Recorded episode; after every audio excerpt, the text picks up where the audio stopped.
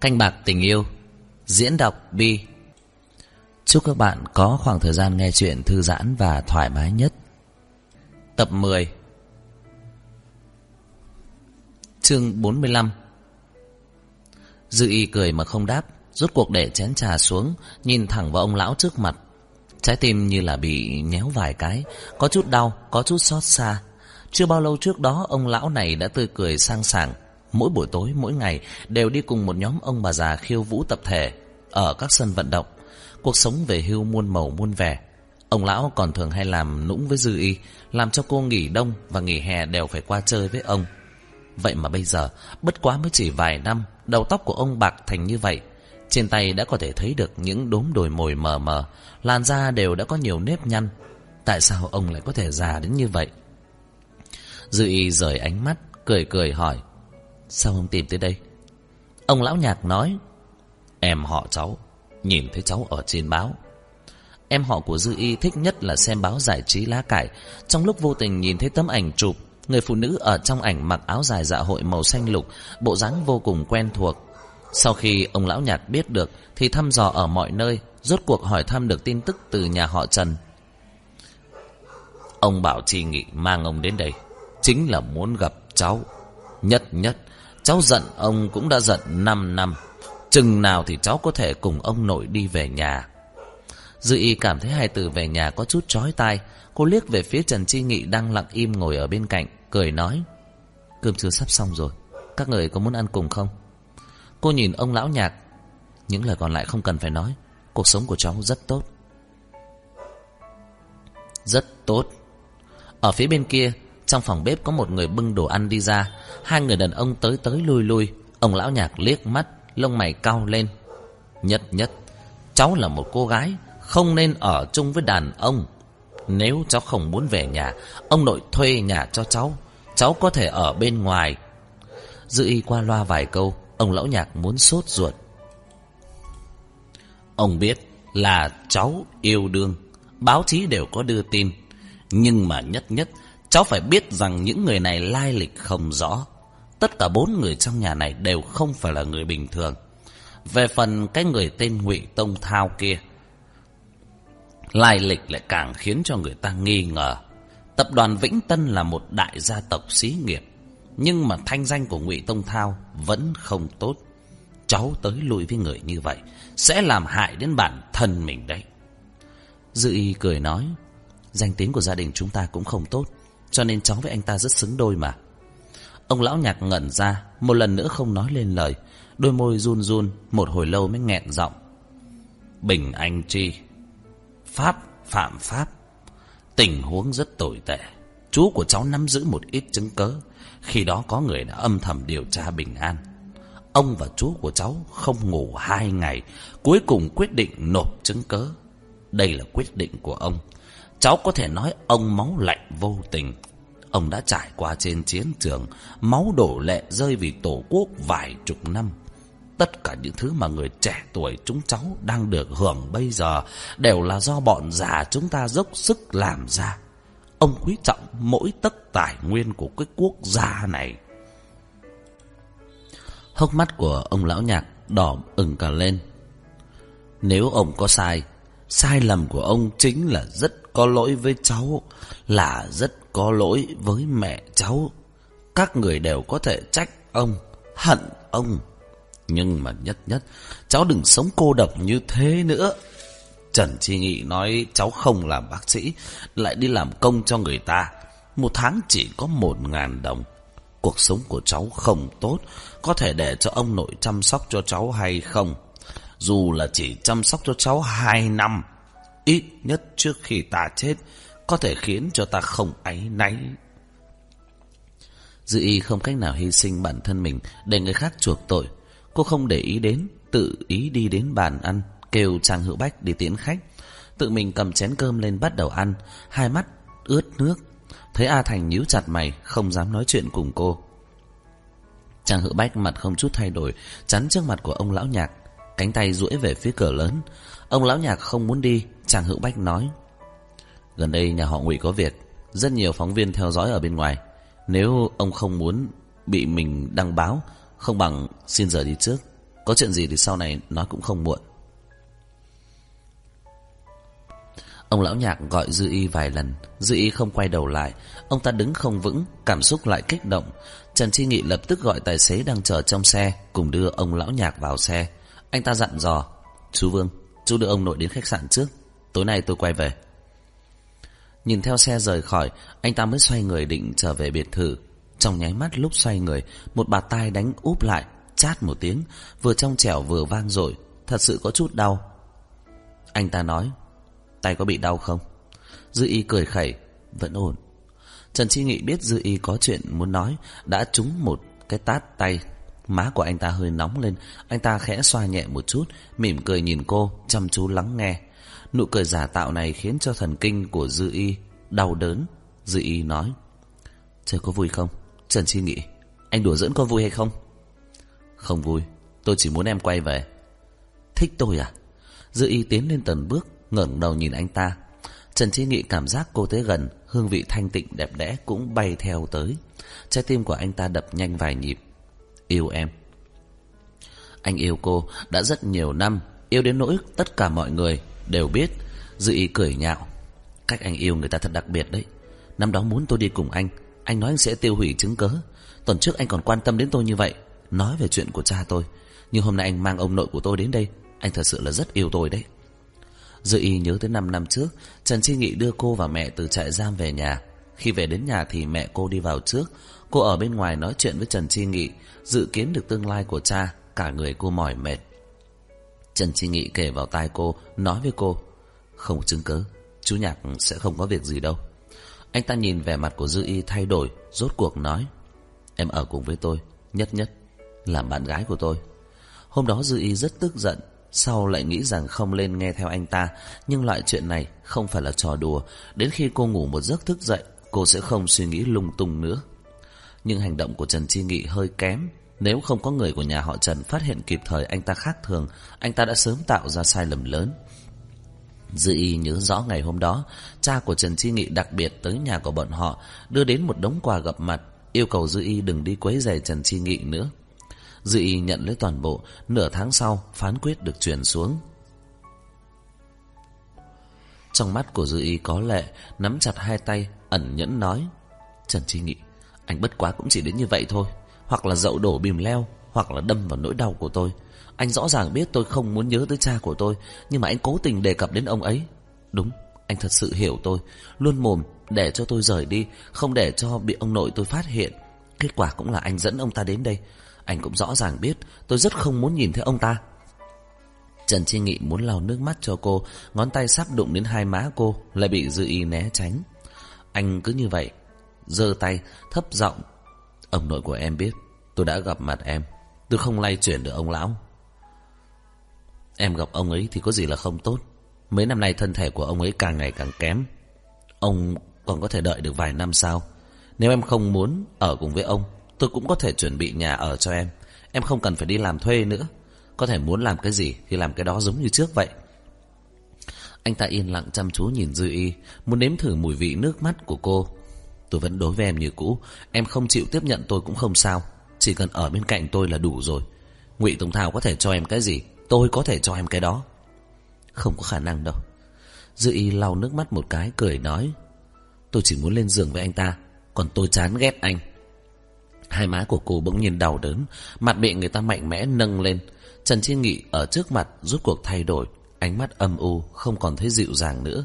Dư y không hề cười, Còn nghiêm túc cho dù anh ta không phải là người tốt gì, Nham hiểm xấu xa, Thì anh ta vẫn hấp dẫn hơn So với anh. Trần Chi Nghị dùng ngón tay cái đè lên môi của cô, Hít sâu một cái, Áp sát vào mặt cô. Chóp mũi của hai người đều chạm vào nhau. Em đừng nói nữa. Tôi không muốn làm tổn thương em. Tổn thương cô có nhiều cách. Vào rất nhiều năm trước, Trần Chi Nghị đã làm rồi. Anh ta rút ngón cái lại, Môi dần dần lại gần.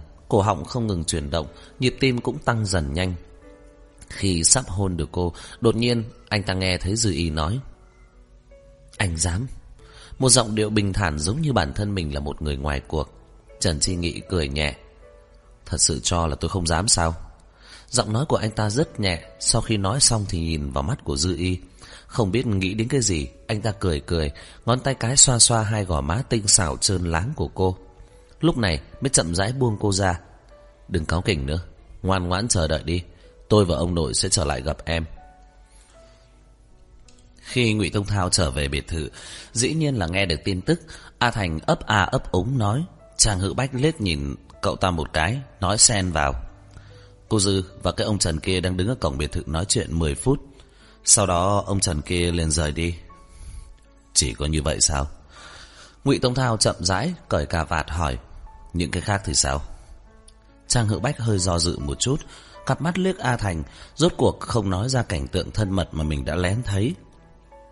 Ngụy Tông Thao cởi xong cà vạt, Lạnh lùng, Nói, Bọn họ chưa bao giờ giấu giếm Ngụy Tông Thao cái gì. Tình cảnh hồi trưa thật sự khiến người ta suy nghĩ miên man. Tuy rằng, bọn họ không muốn nói, Nhưng thật sự không thể nói dối trước mặt Ngụy Tông Thao.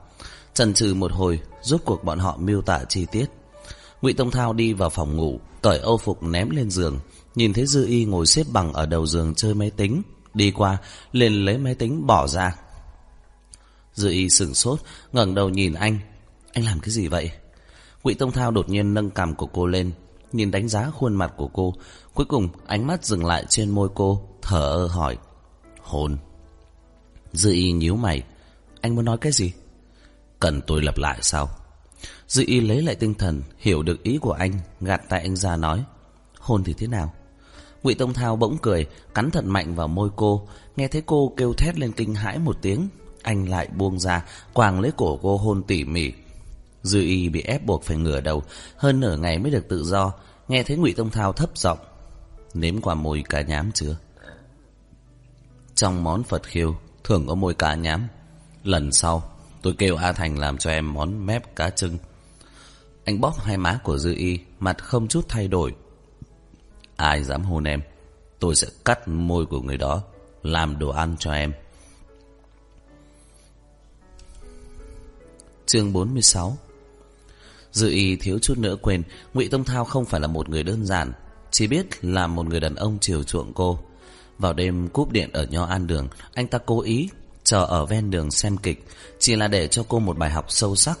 Anh ta cũng thà rằng phá hủy một tòa nhà Chứ cũng không để cho người ta đạt được một tí nào Giờ phút này Ngụy Tông Thao âm trầm kinh khủng Những lời nói ra khiến cho người ta khiếp đảm Rốt cuộc, Dư y gạt tay của anh xuống, hai má hơi đau, có lẽ bị anh bóp đến bầm cả lên. Ngụy Tông Thao bình tĩnh nhìn cô một hồi, ngón tay khẽ chạm vào hai má cô nói. Sau này, tôi sẽ chú ý. Giống như là đau lòng, rồi lại hôn cô một chút. Dư y xoay đi, mày cau lại, lại bị lị Ngụy Tông Thao ôm vào ngực. Cô không nói lời nào, Ngụy Tông Thao nói. Đừng quá thân mật với người khác. Tôi không thích. Anh vuốt vuốt tóc dư y vén ra sau tai. Ông nội của em tìm đến Là không vui sao? Có phải là không muốn thấy ông ta hay không? Lúc này dư y mới đáp lại một tiếng. Ừ. Quay đầu nhìn ra cảnh đêm ngoài cửa sổ Líu díu nói Ông ta khó chịu. Tôi cũng khó chịu.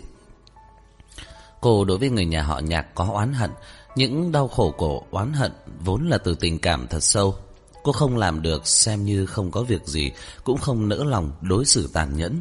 May mà ông nội của cô ngàn dặm xa xôi tới, Tất cả ký ức đều hóa thành con sóng, Nhấn cô chìm đến ngộp thở. Ngụy Tông Thao đột nhiên cười. Đợi một tuần nữa. Anh buông dư y ra, Chậm rãi cởi nút áo sơ mi, Đi về phía toilet. Theo tôi, trở về Singapore. Trong nháy mắt, Dư Y nghi ngờ nghe mình đã là nghe lầm, Cho đến khi cửa toilet cạch một tiếng đóng lại, Cô mới lấy lại tinh thần. Nhớ tới trước đó không lâu, ngụy Tông Thao có nhắc tới Singapore, Có lẽ cô đã sớm có loại dự cảm này. Cô kinh ngạc nhìn về phía cánh cửa kia, Nghe được tiếng nước ở bên trong truyền đến, Lại nhìn về phía âu phục Cùng cà vạt đang bày ở trên giường, Phút chốc trong đầu trống rỗng. Trong gian phòng ngủ này có hai loại hương vị hòa quyện vào nhau Ở trong này người đàn ông và người đàn bà trải qua thời điểm thân mật nhất. Quần áo của bọn họ được bày ra trong một cùng một tủ. Ở trên tủ đầu giường có một quyển tự truyện của ông lão Ngụy. Hai tháng này, bọn họ cùng ăn, cùng ngủ, trao đổi bí mật với nhau. Ngụy Tông Thao đem thân thế rất bí mật của mình nói cho cô. Cô đem mặt yếu đuối nhất của mình bày ra trước mặt Ngụy Tông Thao. Cô có thể cảm nhận được khi ở chung với anh, có một loại không nén nổi tình cảm. Cô đã trầm mê vào trong đó, chỉ biết hưởng thụ, thậm chí không thèm nghĩ đến tương lai nữa. Cô vốn không phải như vậy, ngay với vừa, vừa rồi, cô bị ngụy Tông Thao bóp hai má, cảm thấy anh phát ra cảm giác áp bức nồng đậm, cô tựa như tỉnh lại từ trong giấc mộng, nhưng cô vẫn còn hoang mang. Tiếng nước chảy bên tai vẫn liên tục, giống như là một tiết tấu thôi miên. Trong đầu ngây ra, cô nghĩ đến Ngụy Tông Thao, rồi lại nghĩ đến Trần Tri Nghị, sau đó nghĩ đến ông nội, cuối cùng lại nghĩ đến cha. Ngày đó, cô từ trường học về nhà, đang chờ ăn cơm, đột nhiên thấy xôn xao truyền đến từ dưới lầu. Cha cô chưa kịp bước vào cửa, chưa kịp nhận được sự lạnh lùng của cô một lần nữa, cứ như thế bị mang vào xe cảnh sát. Rõ ràng, ông mới đến nhà trọ mấy ngày hôm trước, nói với cô Nhất nhất, con ngoan một chút, sau này ba ba lại đến thăm con. Nhưng mà chớp mắt, những lời này của ông cũng không cần phải nói nữa. Cô không dám gặp lại người thân, sau khi mẹ qua đời, không có chỗ dừng chân, không có lúc nào là không lang thang. Cô mất cả giấy tờ chứng nhận, cũng không phải là không thể quay về làm lại, cô chỉ là không muốn quấy rầy đến người nhà. Nhưng kết quả hôm nay vẫn gặp được người nhà thân nhất bây giờ. Loại đau đớn này không thể ít hơn so với quá khứ. Cô biết là bản thân mình còn chưa có chữa khỏi. Dự ý cắn môi khóc, nước mắt chảy vào trong miệng, mặn mặn. Gần đây cô giống như đem nước mắt của vài năm chảy hết một lần. Khi nào thì cô lại yếu đuối như vậy? Ngày đó an táng cha, cô cũng không có khóc. Trong lòng của cô vô cùng đau đớn, đau đến thắt ruột gan, giống như tất cả đều bị thắt chặt với nhau. Cô rốt cuộc có bao nhiêu oán hận với ông nội Thật ra người cô hận nhất chính là bản thân cô khi còn bé Cô ngồi sụp ở trên cổ cha cười ha hả.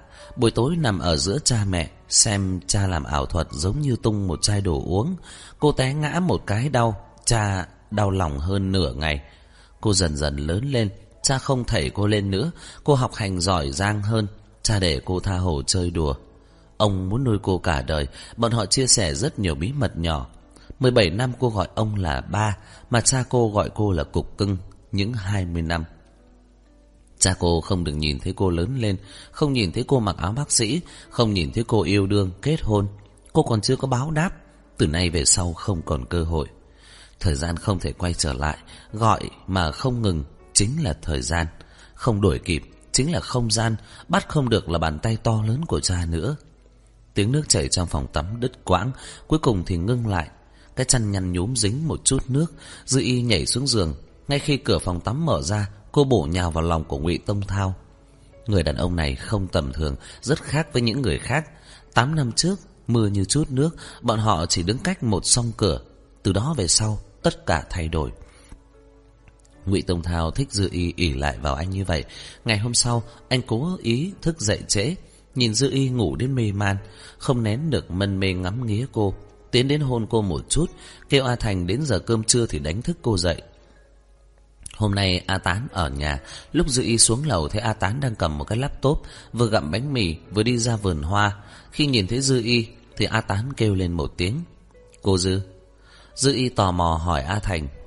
Tại sao A Tán không đi với Tổng Giám đốc Ngụy nhà anh?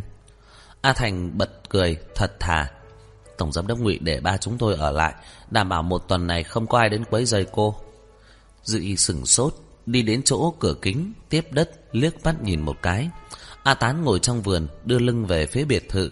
Trong phòng khách có Trang Hữu Bách chấn giữ. Đến buổi chiều, có người bấm chuông cửa biệt thự. Trang Hữu Bách chắn trước mặt Dư y nói. Cô Dư có thể đi vào phòng đọc sách, lên mạng một lát. Dư y nhướng mày. Có khách kia. Tổng giám đốc ngụy đã phân phó, khách và cô Dư không có liên quan.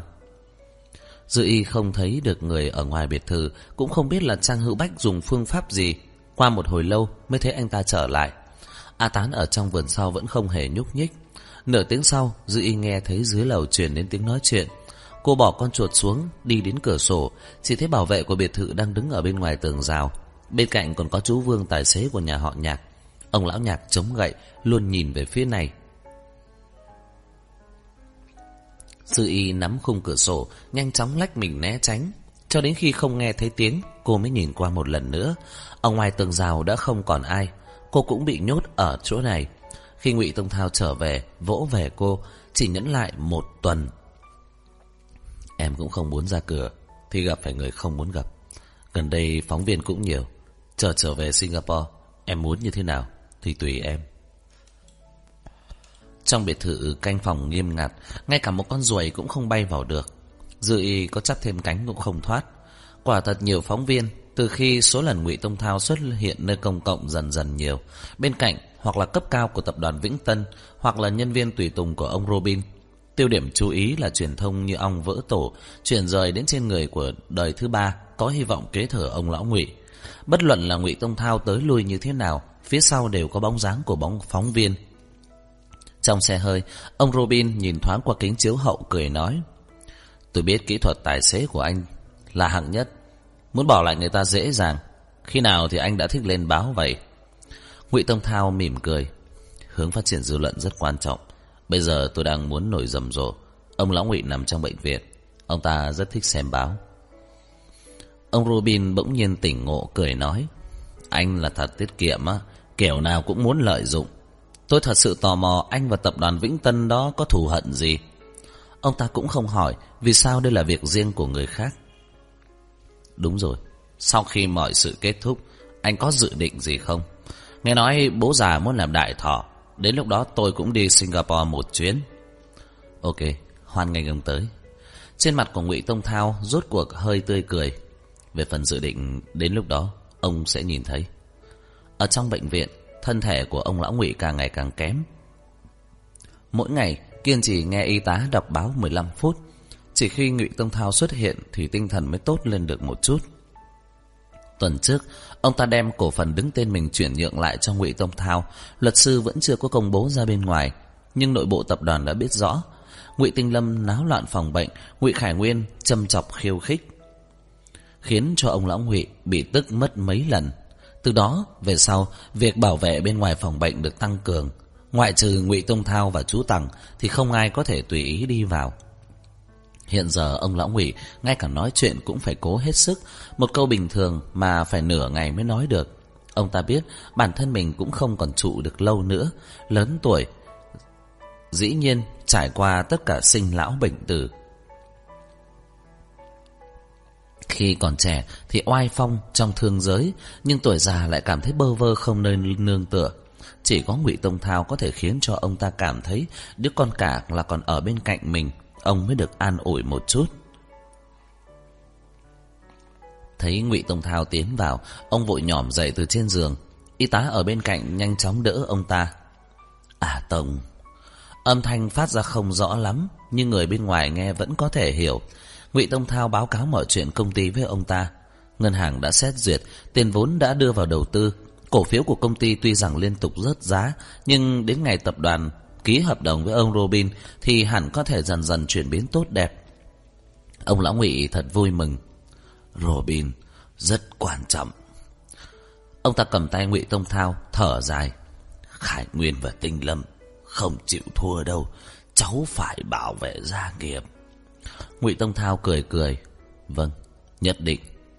Ở đầu bên kia, Dư Y nằm trong biệt thự, cả ngày lười biếng. Nghe nói bên ngoài biệt thự, mỗi ngày đều có phóng viên trầu trực. Ngay cả bảo an cũng không chịu được sự quấy dày. Dư Y cũng muốn mạo hiểm ra ngoài, nói với A Thành. Anh muốn đem nồi về Singapore không? Gần đây A Thành rất phấn khởi bởi vì sắp được về nhà. Buổi tối anh ta không ngủ được, thỉnh thoảng còn để lộ tình hình trong nhà mình với Dư Y. Cha đã qua đời, mẹ và chị đều ở Mã Lai. Đứa cháu nhỏ của anh ta năm nay 8 tuổi, khôi ngô tuấn tú, thông minh phóng khoáng. Dư y nghe thấy thì lỗ tai dựng lên, cắt ngang anh ta. Tại sao bọn họ không cùng ở Singapore với anh?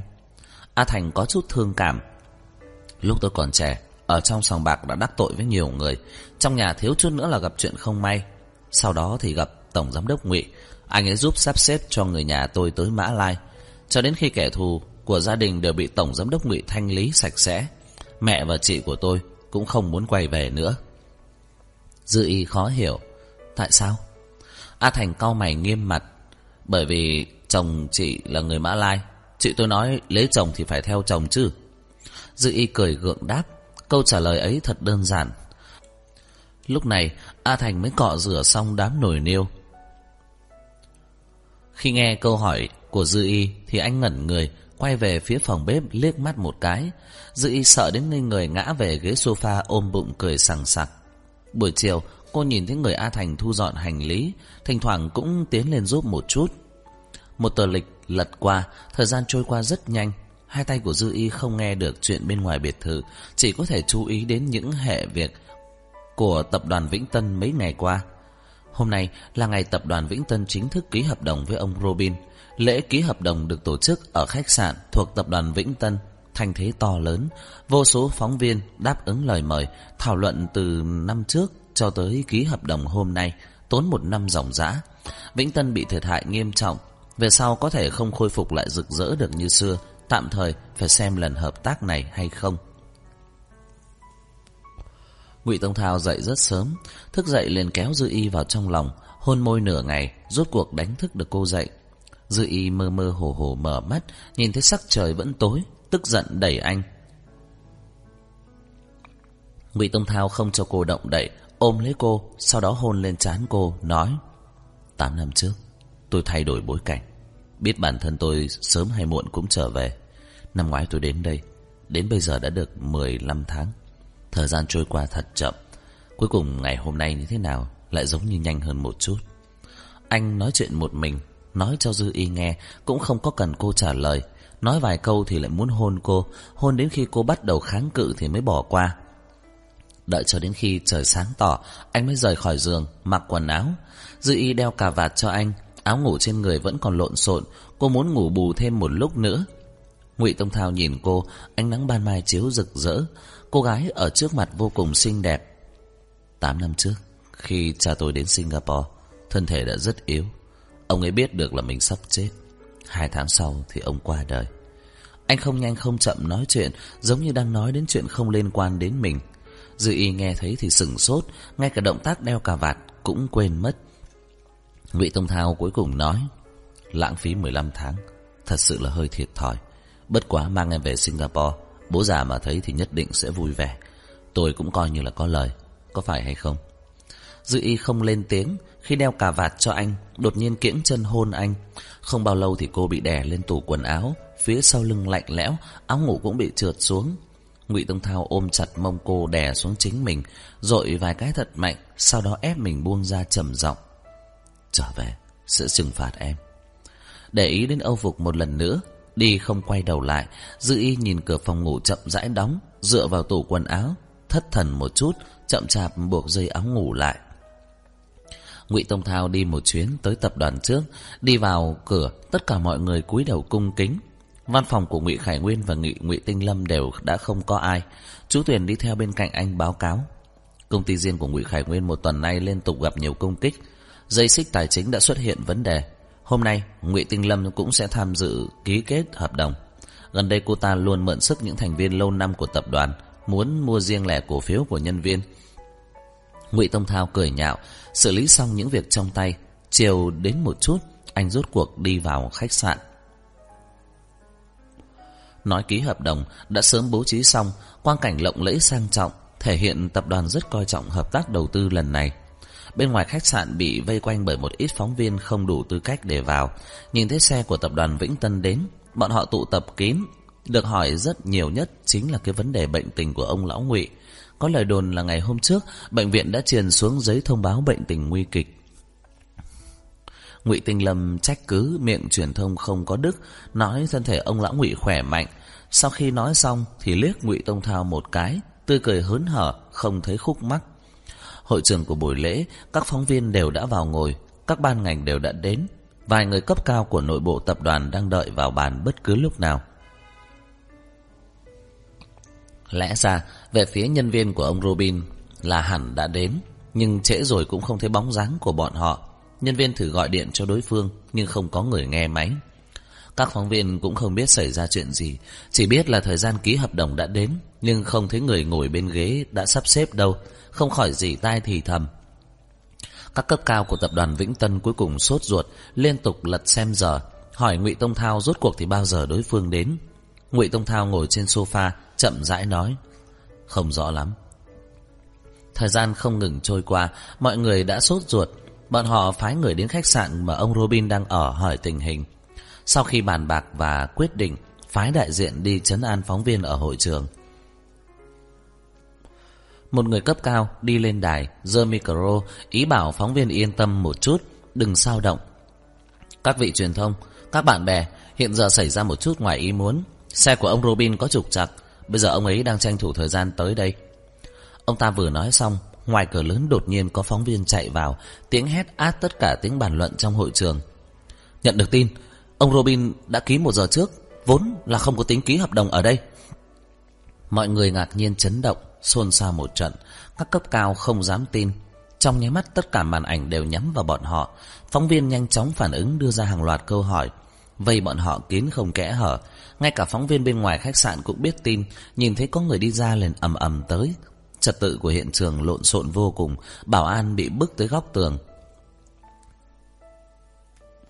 Bọn họ không tìm thấy Ngụy Tông Thao, chỉ có thể chặn Ngụy Tinh Lâm lại. Ngụy Tinh Lâm bị một đám người vây quanh, cố gắng bình tĩnh trả lời, nhưng câu trả lời rất qua loa, ai cũng không để cô ta đi. Tập đoàn Vĩnh Tân nháo nhào ra một trò cười lớn. Không ai biết rõ câu chuyện bát nháo này là ra sao, chỉ biết đây là một vở kịch của năm, ai cũng không bỏ qua tin tức quan trọng này.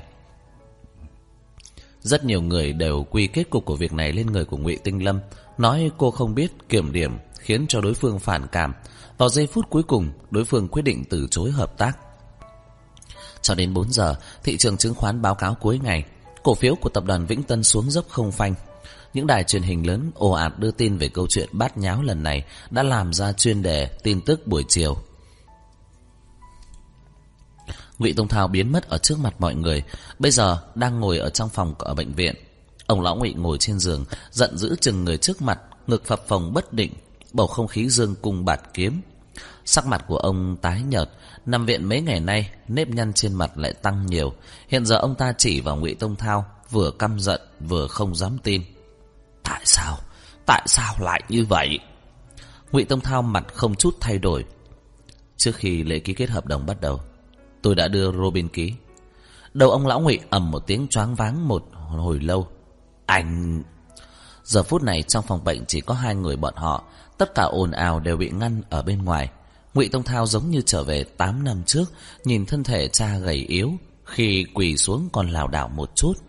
Anh lạnh lùng ngồi thưởng thức rượu ở một bên, coi như đối phương đang diễn trò.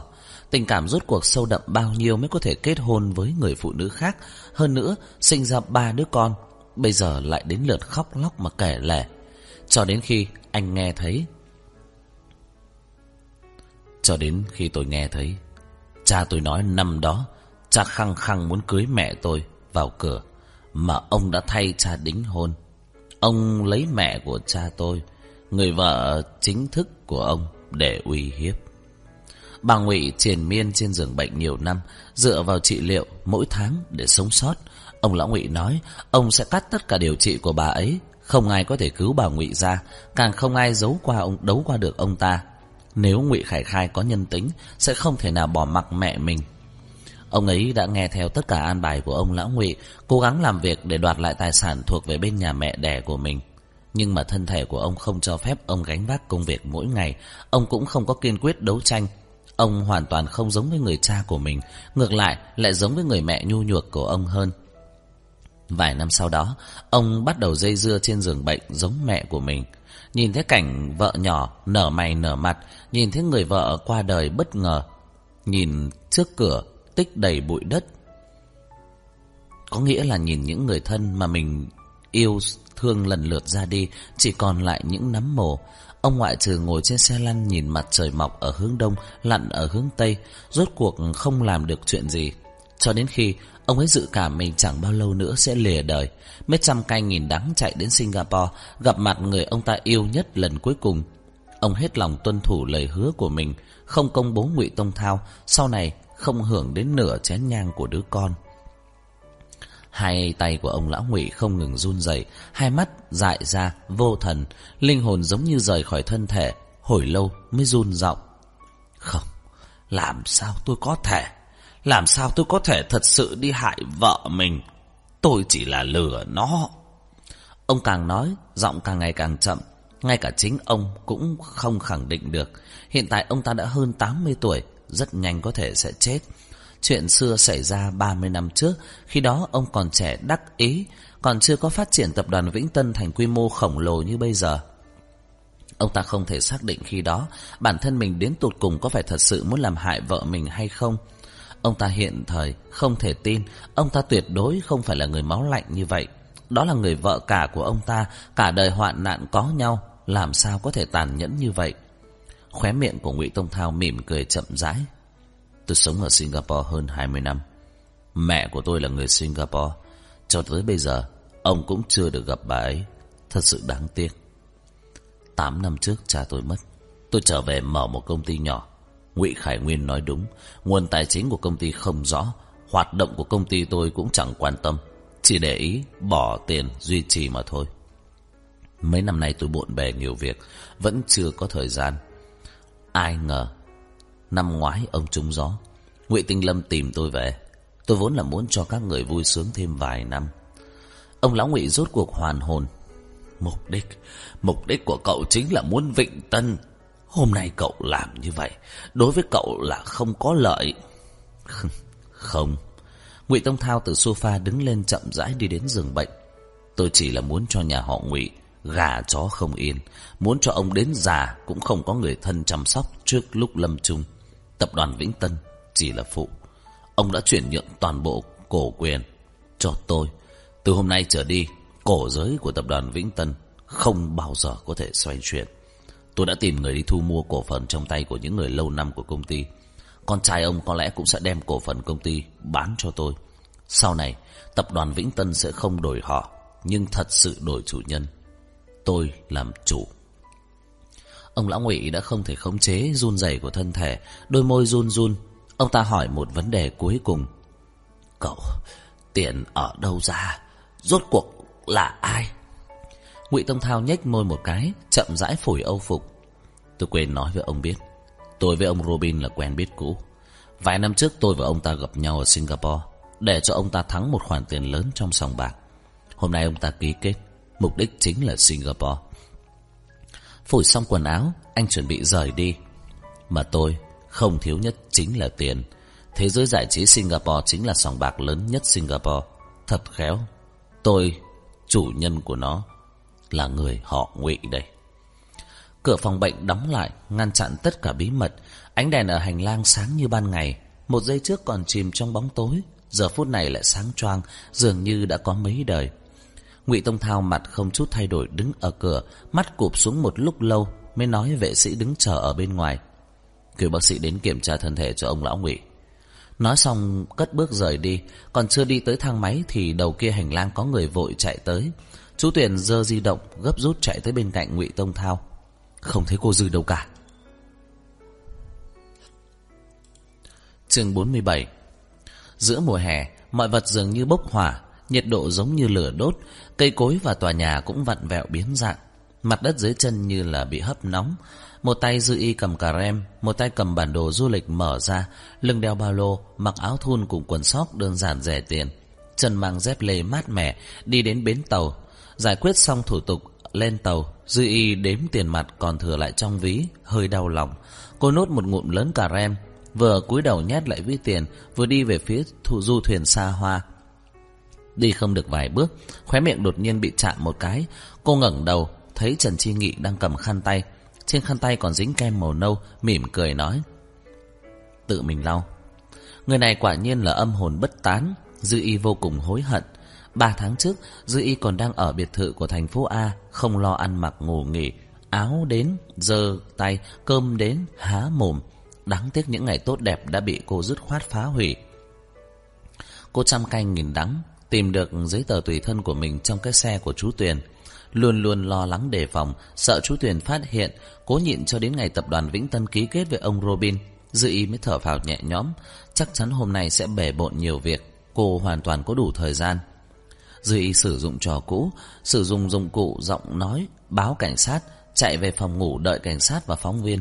Rốt cuộc sau khi nhìn thấy A Tán, cũng vội vàng chạy ra cửa, cô mới bắt đầu hành động, đi ra ban công. Cô đã sớm quan sát qua tuyến đường, suy cho cùng, lầu 2 không có chỗ thích hợp cho cô leo. Cô không có thời gian bắt trước như trong phim truyền hình, xé rách ga giường làm dây thừng. Cách duy nhất là đi ra ban công Nắm lấy phía dưới ban công Khi khoảng cách gần tới mặt đất thì nhảy xuống Cô tính toán mức độ nguy hiểm Độ cao 2-3 thước Phía dưới có thảm cỏ Nhiều lắm là chân khập khiễng một tí Chỉ số an toàn toàn vẫn rất cao cho đến khi cô buông tay chuẩn bị rơi xuống, Cô lại cả kinh suýt la to, Thiếu chút nữa là dẫn đến sự chú ý của bọn A Tán. May mắn lập tức còn có bàn tay bịt kín miệng cô, Đáng tiếc chủ nhân của bàn tay lại là Trần Chi Nghị. Cô bị Trần Chi Nghị ôm lấy, Sau khi đặt cô lên mặt đất, Trần Chi Nghị cũng không có buông cô ra, Thoạt đầu dư y giật mình, Bất kể như thế nào cũng không nghĩ là Trần Chi Nghị lại đột nhiên xuất hiện. Trần Chi Nghị cười với cô, Biết là em sẽ bỏ trốn. Hôm nay là thời cơ tốt, Nhưng em rất không muốn sống đấy. Ngã bị thương thì làm sao bây giờ? Trong mắt của anh ta toàn là sự cưng chiều, Dư y thiếu chút nữa là nổi điên. Liều mạng, dẫy ra. Hạ giọng kêu anh ta buông tay. Trần Chi Nghị càng ôm cô chặt hơn, Giống như muốn cắt đứt thắt lưng của cô vậy.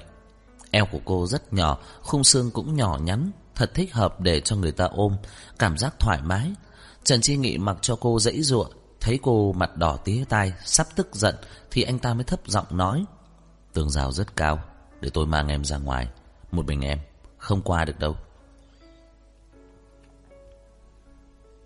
Nhìn ra dư y vô cùng căm phẫn, Anh ta lại kiên nhẫn. Ông nội đang ở khách sạn, Tôi đã để lại thư cho ông, Cũng báo cho chú của em tới đây tiếp ông ấy, Em không cần phải lo lắng. Anh ta vẫn là hiểu dư y, Biết dư y trong lòng mâu thuẫn. Trước hết thay cô xóa đi một mối lo lắng. Dư y châm biếm. Anh thật là giả dối. Người mang ông đến là anh, Người muốn ông đi cũng là anh. Tôi chẳng qua là muốn cho em nhanh chóng rời khỏi nơi này. Trần Chi Nghị mặt không đổi sắc. Em vốn tính toán sẽ đi, Tôi đợi em hai tháng. Không muốn lại đợi nữa rồi. Anh ta nuông chiều dư y, Cho đến bây giờ cũng không nỡ bắt buộc cô làm gì. Chỉ có thể cho cô tự chủ động. Lần này cô rốt cuộc muốn rời khỏi. Hơn nữa rơi vào lòng anh Trần Chi Nghị siết chặt cánh tay, Khó có thể đè nén cảm xúc. Dị y buồn bực kêu một tiếng, Chống lại ngực của anh ta, Lập tức nói, Mang tôi đi ra ngoài. Trần Chi Nghị cười cười, Rốt cuộc buông cô ra. Ở sân sau có cái bàn, Vốn Dư Y đã tính dùng cái bàn để trèo qua tường rào, Nhưng bây giờ có Trần Chi Nghị Ngược lại càng đỡ tốn sức. Cô được Trần Chi Nghị nâng lên tường rào sau khi chờ cho Trần Chi Nghị nhảy ra ngoài tường, Thì cô mới nhảy xuống.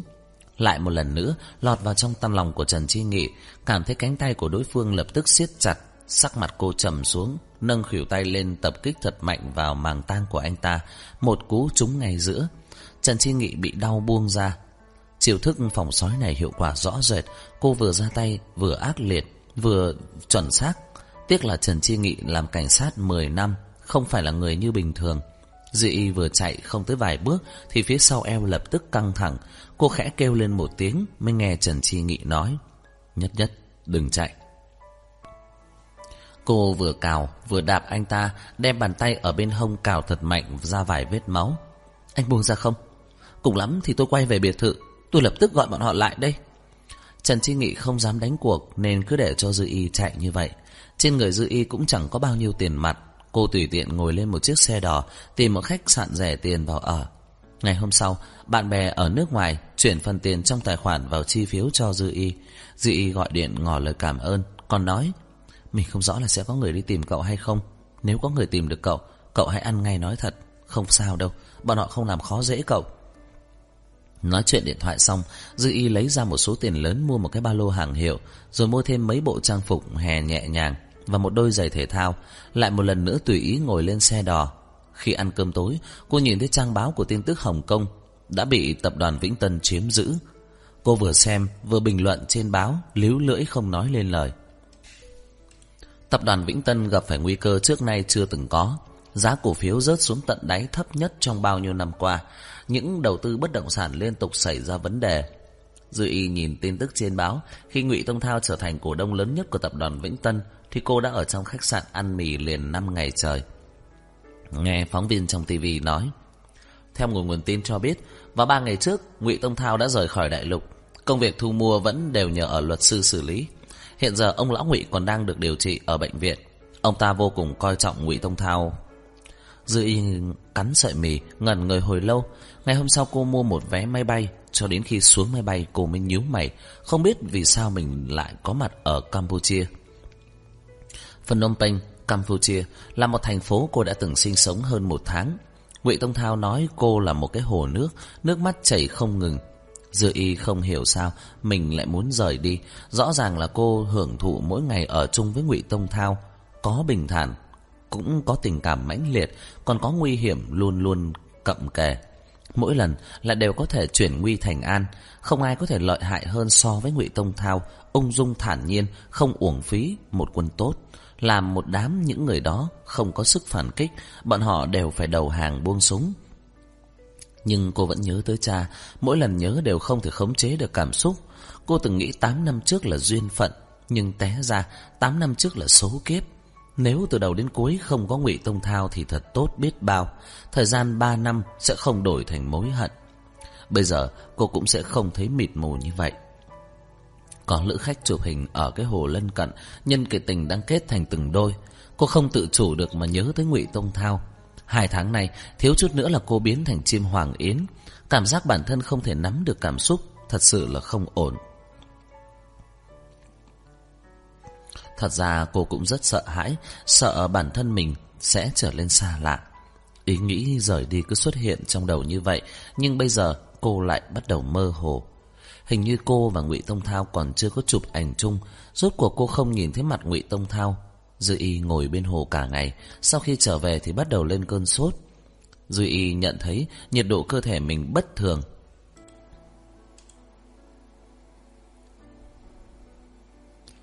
Nửa đêm cô không tìm được thuốc hạ sốt, vốn tính chờ đến dạng sáng thì ra ngoài, nhưng cô đã đánh giá cao tình trạng thân thể của mình. Giấc ngủ này đã ngủ một mạch, một ngày một đêm, mở mắt ra là một mảnh tối đen. Nếu không có nhìn đến ngày hiển thị trong di động thì cô còn tưởng rằng thời gian bị chậm lại. Cho đến khi cô tỉnh lại thì ánh sáng trong phòng đã vô cùng đầy đủ, bức màn không che được ánh nắng mặt trời mùa hè chói chang. Cái ấm áp có môi khẽ chạm, Dư y đẩy anh ta ra, yếu ớt cả giận. Trần Chi Nghị. Trần Chi Nghị dịu dàng nói, nhiệt độ đã hạ một chút, bác sĩ vừa mới đi, em còn không quá đáng ngại ngủ tiếp hai ngày là tốt lên. Đầu của Dư Y choáng váng mắt hoa, tay không còn sức lực, chỉ có thể mặc cho anh ta ôm vào trong ngực. Trần Chi Nghị thật đau lòng nói, Ngày hôm qua, tôi không thấy em ra ngoài, phải nên phát hiện bất thường sớm một chút. Em nóng đến một ngày một đêm, thật tốt là bây giờ không việc gì nữa rồi. Nhất nhất, trước kia em cũng chăm sóc mình như vậy hay sao? Mắt của Dư Y nóng lên, đôi môi khô khốc, Nghe giọng nói dịnh dịu dàng, Nhỏ nhẹ bên tai, Bỗng cảm thấy mệt chết đi được. Cô hẳn là hơi yếu đuối, Dù sao cô cũng là một cô gái được nuông chiều từ nhỏ. Mẹ đã nói tương lai, Muốn gả cô cho một người đàn ông Yêu thương cô nhất. Cục cưng nhà bà không thể chịu một chút tủi thân nào.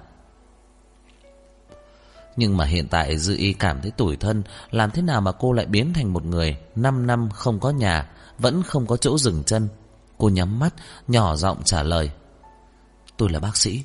Hiểu rõ. Trần Chi Nghị ôm lấy mặt của cô, Thu vào trong đáy mắt tất cả vẻ tiểu tụy của cô. Khoảnh cách của anh ta thật gần Gần dần dần Hít thở dán lên trên mặt của Dư Y. Nụ hôn sắp sửa áp xuống, Chợt nghe Dư Y lạnh giọng nói, Đừng có đụng vào tôi. Rõ ràng là còn suy yếu như vậy, Giọng nói lại cứng rắn lạnh như băng, Bàn tay nho nhỏ đặt ở trên ngực của Trần Chi Nghị. Trần Chi Nghị cười khẽ, Em nhất định cho rằng tôi sợ em à? Cho nên mấy năm nay vẫn không có lo ngại gì.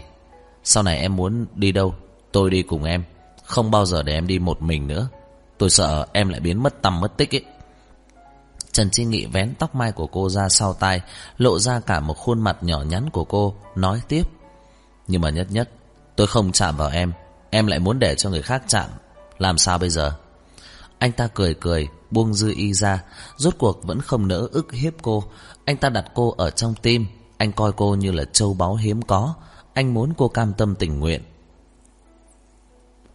Sau khi dư ý hết bệnh, Rốt cuộc cũng không dứt ra được cái đuôi ở phía sau. Hai ba ngày nữa, Có thể nhìn thấy Trần Chi Nghị loang loáng ở trước mặt. Mỗi lần đều như là ngẫu nhiên gặp. Trần Chi Nghị cũng không quấy rầy cô, Chỉ xa xa nhìn cô một mình, Chơi khắp mọi nơi.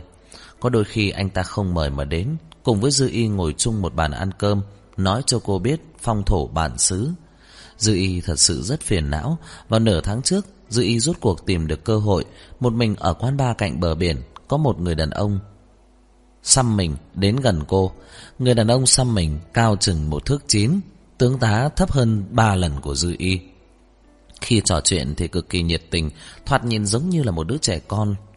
Nhưng cho tới về sau, Ánh mắt của đối phương càng ngày càng nóng bỏng. Suy nghĩ của Dư y chuyển động, Kêu anh ta đi vào phòng tâm sự. Người đàn ông xăm mình thật kích động, Khi đứng lên còn đụng cho ghế dựa ngã lộn nhào. Anh ta muốn mạnh mẽ ôm lấy Dư y, Chưa đầy hai giây liền lập tức có người lao ra. Sau khi cô được tự do Thì vừa chạy về phía nhà ga, Vừa gọi điện báo cảnh sát. Cảm thấy mình vẫn còn lương thiện chán, Cầu nguyện cho Trần Chi Nghị đánh bại đối phương. Trong trước mắt nửa tháng trôi qua, Cô sắp sửa bước lên du thuyền này.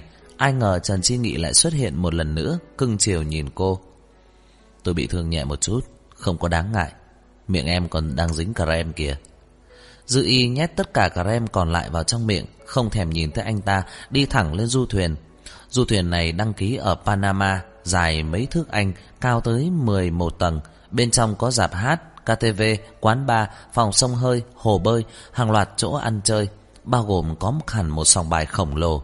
Đích đến là Alaska Lộ trình có Singapore và Malaysia. Chương 48 Phòng của Dư Y là rẻ nhất ở trong khoang, không có cửa sổ.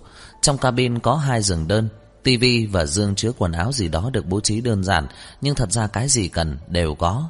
Diện tích cũng chính là nhỏ đối với cô, vừa nói là đủ. Vừa nóng vừa mệt, một chút cà rem không giải được nhiệt. Cô bỏ ba lô xuống, lập tức mở tủ lạnh lấy đồ uống uống ừng ực, rồi vọt vào tắm một cái. Bọc một cái khăn tắm đi ra, Nằm trong chốc lát, Thấy thời gian đã muộn, Cô nhanh chóng gọi điện thoại đến nhà hàng đặt chỗ. Chi phí xa hoa như vậy, Cô nhất định phải ăn lại cho đủ vốn. Ba tháng này Dư y chạy đến chỗ này, Lên thuyền là một cao hứng nhất thời mà thôi. Cô sớm nghe nói chiếc du thuyền xa hoa chở khách chạy định kỳ lại xuất phát Nhưng mà chi phí khiến cho cô chùn bước. Trùng hợp lần này là chiếc tàu chở khách chạy định kỳ Đi qua 6 thành phố. Hiện giờ thành phố đích đến của cô là một trong số đó. Thời gian đường biển chỉ cần hơn 10 ngày Lộ trình Tân Gia Ba, Mã Lai, Việt Nam, Nhật Bản, Hàn Quốc Địa điểm xuống tàu là ngay tại Trung Quốc vậy. Cô rời đi được 3 tháng Thật sự rất nhớ món ăn của chính tông Trung Quốc Tính toán chia tiền trong ví cũng còn đủ để ứng phó chi phí nửa đường lên tàu. Cô dứt khoát cắn chặt răng Đau lòng bỏ ra vốn liếng.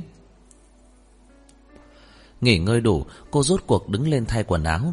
Vẫn như cũ là áo thun, quần sóc. Mở cửa cabin Cô sửng sốt ngay tức khắc. Thấy Trần Chi Nghị đút tay vào túi quần Dựa vào đối diện. Thấy cô đi ra anh ta cười cười với cô. Phía trước khóe mắt còn bầm một chút. Ở dưới ánh đèn cũng không phải là vô cùng rõ ràng, Nhưng Dư Y vẫn thấy được. Dư Y không biết nên đối đãi với anh ta như thế nào. Đã từng nói năng ác độc, Cũng từng coi như không thấy.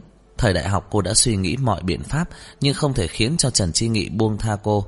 Hiện giờ Trần Chi Nghị đã suy đoán mọi biện pháp, Nhưng không thể khiến cho Trần Chi Nghị buông tha.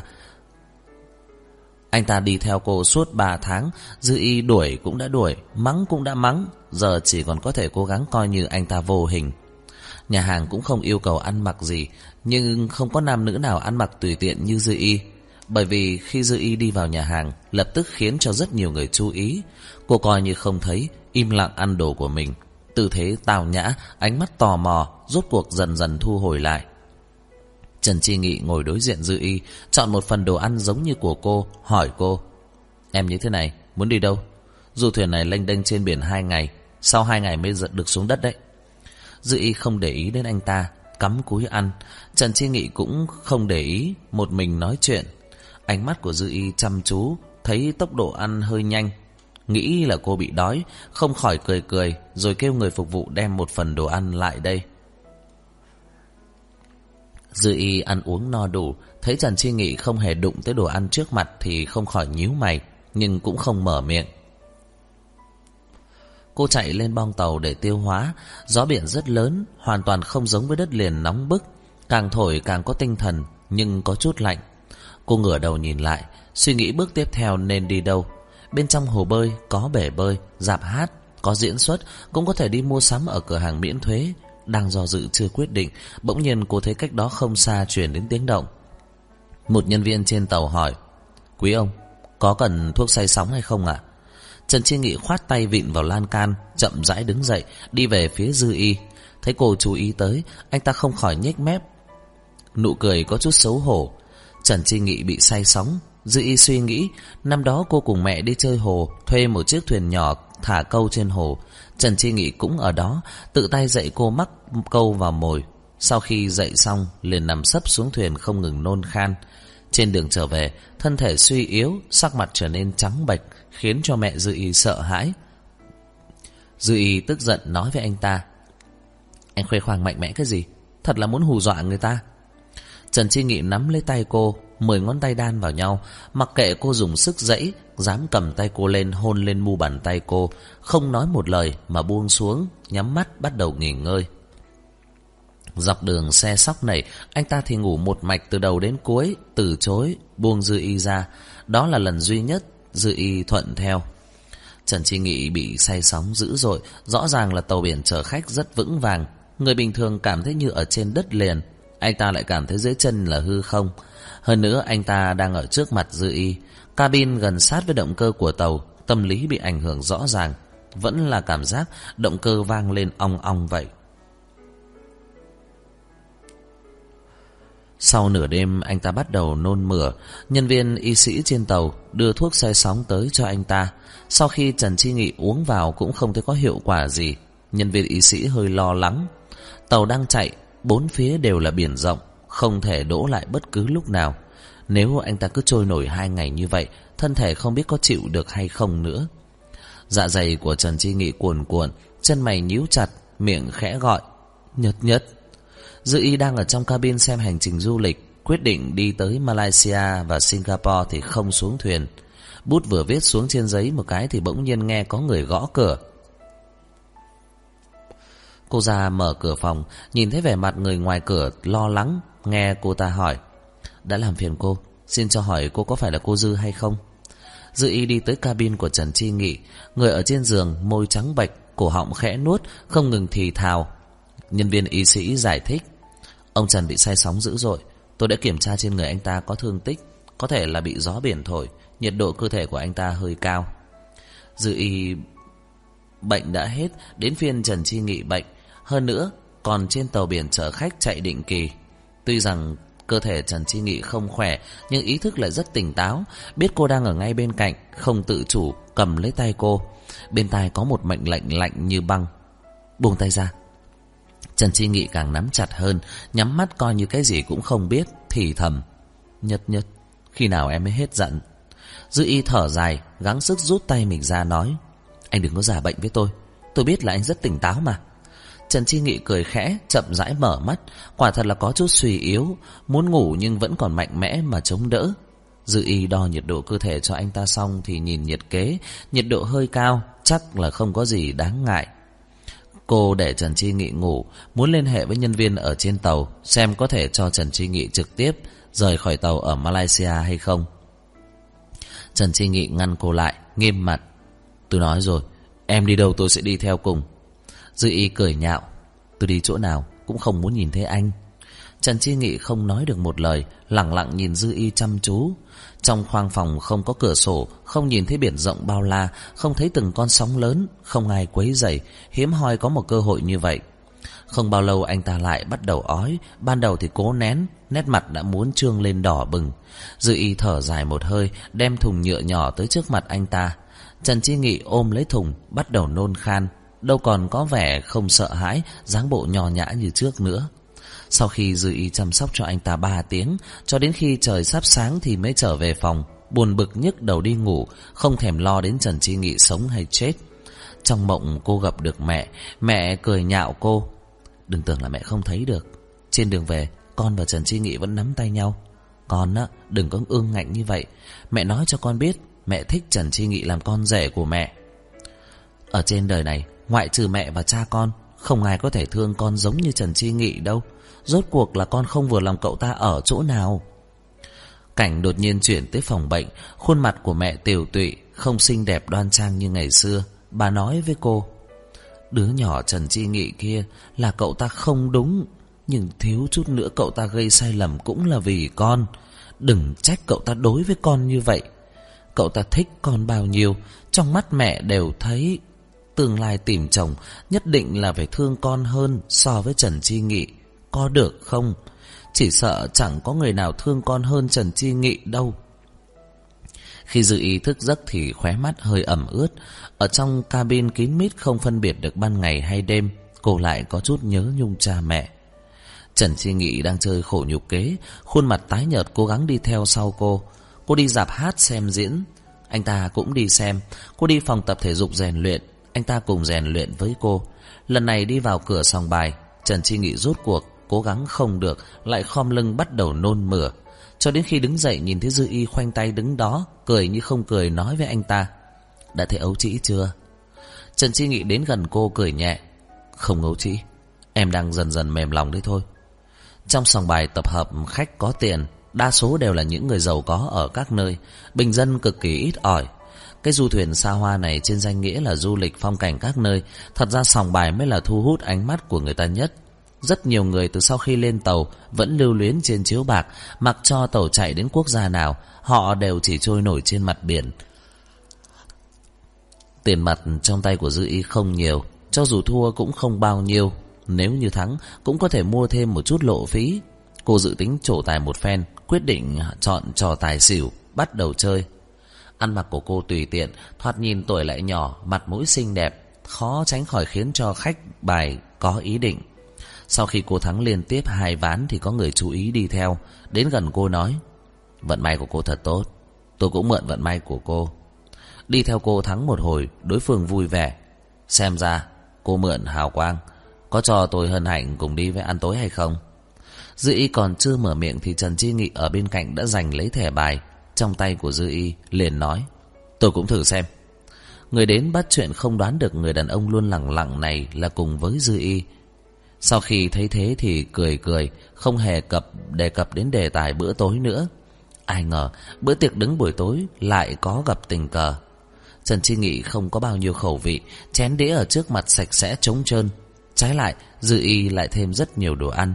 Hai người không nói chuyện gì. Bỗng nhiên thấy trên bàn có thêm một cái đĩa, Một người đàn ông trung niên ngồi xuống bên cạnh Dư y cười nói, Quý cô, thật là khéo. Dư y cười cười, Đúng vậy. Đối phương hơn 40 tuổi, là người Hoa, Tiếng Trung nói coi như thông thạo, Thỉnh thoảng thì phát ra vài câu tiếng Anh cùng tiếng Quảng, Ông ta ngượng ngùng. Trước đây không lâu, Tôi vừa mới qua Hồng Kông, Tiếng Trung và Hồng Kông có chút lơ mơ. Trần Chi Nghị hỏi ông ta, Ông Lâm lên tàu ở đâu? Muốn đi đâu? Đối phương đáp, Ngày mai tôi rời tàu, Lần này cần đi Singapore, Nhân tiện dọc đường du lịch. Dư y nghe thấy ba chữ Singapore, Tay không khỏi ngừng một chút. Ngày hôm sau, Ánh sáng tươi đẹp, Mặt biển gió êm sóng lặng, Tàu đã cập cảng Singapore. Rất nhiều du khách xếp hàng rời tàu đi dạo chơi. Người đàn ông trung niên giao hành lý cho tài xế, Sau khi ngồi vào xe hơi thì liếc mắt nhìn du thuyền một cái. Bên cạnh có người nói Trợ lý Lâm, Tôi đã đặt khách sạn trước cho ông nghỉ ngơi. Trễ một chút thì có tiệc rượu. Trợ lý Lâm cười, ngắt lời anh ta. Chờ một chút, Anh Trang, Tôi muốn biết Tổng Giám đốc ngụy hiện giờ có còn tìm kiếm cô gái trên bìa tạp chí hay không? Trang Hữu Bách sừng sốt. Ba tháng trước, Đoàn ngụy Tông Thao quay về Singapore mừng thọ bố già. Anh ta đã tay không mà về, Không mang theo cái người gọi là phụ nữ. Bố già giận, Không thể kiềm chế được. Trách móc anh ta đã lừa gạt người già. Ngụy Tông Thao vốn tưởng rằng Sẽ nhanh chóng có thể bắt Dư Y về Nhưng cô chạy trốn quá nhanh. Năm ngày trước khi không có ghi chép xuất nhập cảnh gì của cô Vào năm ngày sau rút cuộc tra ra bước chân của cô Nhưng mỗi lần đều vồ hụt. Thời gian cô dừng lại ở mỗi thành phố không quá bốn ngày Bơi còn muốn cả nhanh hơn cá nữa. Ngụy Tông Thao bị cô chọc giận, không còn kiên nhẫn chơi trò mèo vờn chuột. Trước đó không lâu đã tập trung ở sân bay mấy quốc gia, ai ngờ lần này Dư Y lại không đi máy bay, đổi lại đi thuyền. Chàng Hữu Bách lấy quyền tạp chí xác định nhiều lần, mới nói với trợ lý Lâm. Ông khẳng định trăm phần trăm là cô gái này chứ? Trợ lý Lâm cười cười. Chuyện Tổng Giám đốc ngụy cần tìm kiếm cô gái này, bây giờ ồn ào huyên náo rồi, tôi không dám nói lung tung. Cô gái đó ở trên tàu biển chở khách chạy định kỳ Không có trang điểm Nhưng vô cùng xinh đẹp Thoạt nhìn rất xào quyệt Hơn nữa cũng là họ dư Chàng Hữu Bách thật lòng Cảm ơn trợ Ly Lâm, Nói một tiếng. Xin phép vì tiếp đãi không chu đáo. Rồi dặn dò tài xế phụ trách tiếp đón. Anh ta xuống xe vội vàng chạy đi. Ngụy Tông Thao đang ngồi trong văn phòng, Nghe Trang Hữu Bách tường thuật. Mặt của anh không một chút thay đổi, Chẳng nói một lời nào. Trang Hữu Bách không cân nhắc được ý tứ của anh, Nhất thời không dám nói nhiều. Một lát sau mới nhìn thấy ngụy Tông Thao cử động, Cầm điện thoại di động, Bấm một dãy số trên du thuyền, nhân viên làm việc đột nhiên nhận được một cú điện thoại gọi tới, lập tức tra xét camera theo dõi ở cabin, rồi thăm dò danh sách trên tàu. Các khâu bỗng nhiên đều bị bận rộn. Thời gian từng giây trôi qua, rốt cuộc đoạn camera theo dõi được gửi tới. Trong camera có một người phụ nữ mặc áo thun, quần sóc, mang giày sang đan, chạy trên du thuyền xa hoa giống như một người khác loài. Trong camera theo dõi sòng bạc là rõ nhất, không một góc chết nào, ngay cả một cái nhăn mày cửa của cô gái đều được quay lại rất rõ, bao gồm cô liếc mắt một cái với người đàn ông bên cạnh. Ngụy Tông Thao tạm dừng ghi hình, hình ảnh dừng lại ở hành lang cabin. Mái tóc của người phụ nữ dưới ánh đèn đã hơi rối loạn một chút. Thời gian 3 giờ sáng, cô đi ra từ phòng khách đối diện, ước chừng đã dừng lại ở nơi này 3 tiếng. Ngụy Tông Thao cởi bỏ hai nút cổ áo, liếc nhìn đồng hồ một cái, đã quá 5 tiếng, du thuyền đã xuất phát. Du thuyền đi được xa, du khách đã lại lục tục đi vào nhà hàng. Ở trên bong tàu, nơi nơi đều là người thưởng thức nắng chiều. Trạm tiếp theo sẽ là Việt Nam, hai ngày sau sẽ tới. Đang chạy thì du thuyền bỗng dừng lại, du khách không rõ, xôn xao một trận, nhân viên chấn an mọi người qua loa phóng thanh. Trong khoang tàu, nhân viên rốt cuộc xử lý xong sự việc, nhìn đồng hồ. Ông ngụy của Thế giới giải trí, trong 20 phút nữa sẽ đuổi tới, thông báo cho các khâu, chuẩn bị sẵn sàng. 20 phút sau, phía xa xa có một chiếc cano chạy đến, bọt sóng văng lên cao, sóng biển bị nắng chiều nhuộm đẫm thành màu sắc của lửa giận. Quản lý của các khâu ở bên trong bong tàu, nhìn người ở đối diện từng bước từng bước, đi đến, cùng kêu lên. Dạ, anh Ngụy. Hết chương 48 Hết tập 10 Xin cảm ơn các bạn đã chú ý lắng nghe. Xin chào và hẹn gặp lại. Để ủng hộ kênh, quý vị có thể để lại bình luận cũng như chia sẻ hoặc có thể ủng hộ tài chính trực tiếp về các địa chỉ đã được ghi ở phần mô tả.